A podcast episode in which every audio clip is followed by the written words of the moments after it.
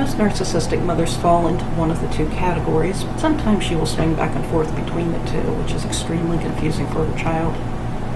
Ignoring narcissistic mothers behave much as the name implies. They ignore their children. They don't want to be bothered with their children's wants or needs. Sure, they may provide food, clothing, and shelter, but that's usually about it. They don't spend time with their child or teach the child anything, even simple basic life skills that we all need to know. When the child is sick, the child may not even see a doctor or receive any care above the bare minimum.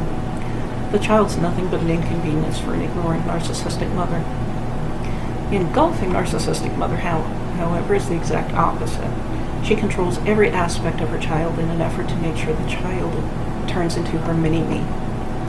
She dresses the child in a way she wants the child to dress, ignoring the child's tastes. She forces her child to have the interests that she approves of, whether or not the child is actually interested in such things. She also prevents her child from having many and sometimes any friends at all. Engulfing mothers see their children as nothing but extensions of themselves, not as individuals, so that the child's wants and needs really don't matter to that mother. All that matters is the child behaves and looks like the mother wants. In cases of kids raised by either an engulfing or ignoring narcissistic mother, when the child gets some attention, this is a huge problem for that narcissistic mother.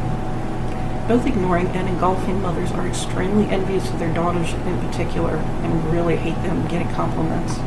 If anyone thinks the child is prettier or more talented than her mother, the mother will be sure to hurt her child as much as she possibly can. She'll say the cruelest things to make sure her child doesn't believe the compliment she has received. Some narcissistic mothers may say they do this so their child doesn't get too conceited, but the truth is they just want to hurt their child and keep the child easily controllable. Engulfing mothers in particular seem to take their child growing up as a betrayal rather than a natural course of events. It's as if they think their child will stay a small child forever, never growing up or wanting to have a life of their own. I think since they only see their child as an extension of themselves, and they don't want or need their child to grow up, it's like it doesn't cross their mind that the child actually will grow up. Then when it happens, they're angry it happened, as if the child did it just to make them angry instead of it being a natural course of events. These mothers sometimes try to stop the growing up process, too. My mother refused to let me wear makeup when all my friends had been wearing it for a couple of years. She also didn't like me going to dances in junior or senior high school. If she found out I had any interest in any boy, all hell broke loose. She would tell me no guy would want me or why she hated the guy. In fact, when I was 17 and wanted to date, her abuse went into a new level of cruelty.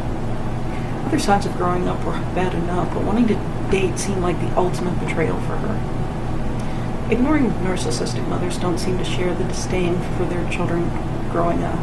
It's more of a relief to them that they're not responsible for their child at all anymore. Some do end up angry that their child is no longer so easily to, controlled as they grow up, though. As an adult, engulfing mothers can still be engulfing, just not to the point they once could. They mostly demand their child's time, even at the expense of the child's spouse and kids, and even on special days such as birthdays or anniversaries. They also expect their adult child to be blindly obedient just as they were as children. Ignoring narcissistic mothers still ignore their child even when the child's an adult. They may pers- participate in holidays or other special occasions together, but it seems like a chore for them rather than something they enjoy.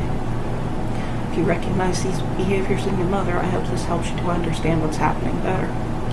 Remember, enforce your healthy boundaries at all times and keep calm in dealing with her as much as possible.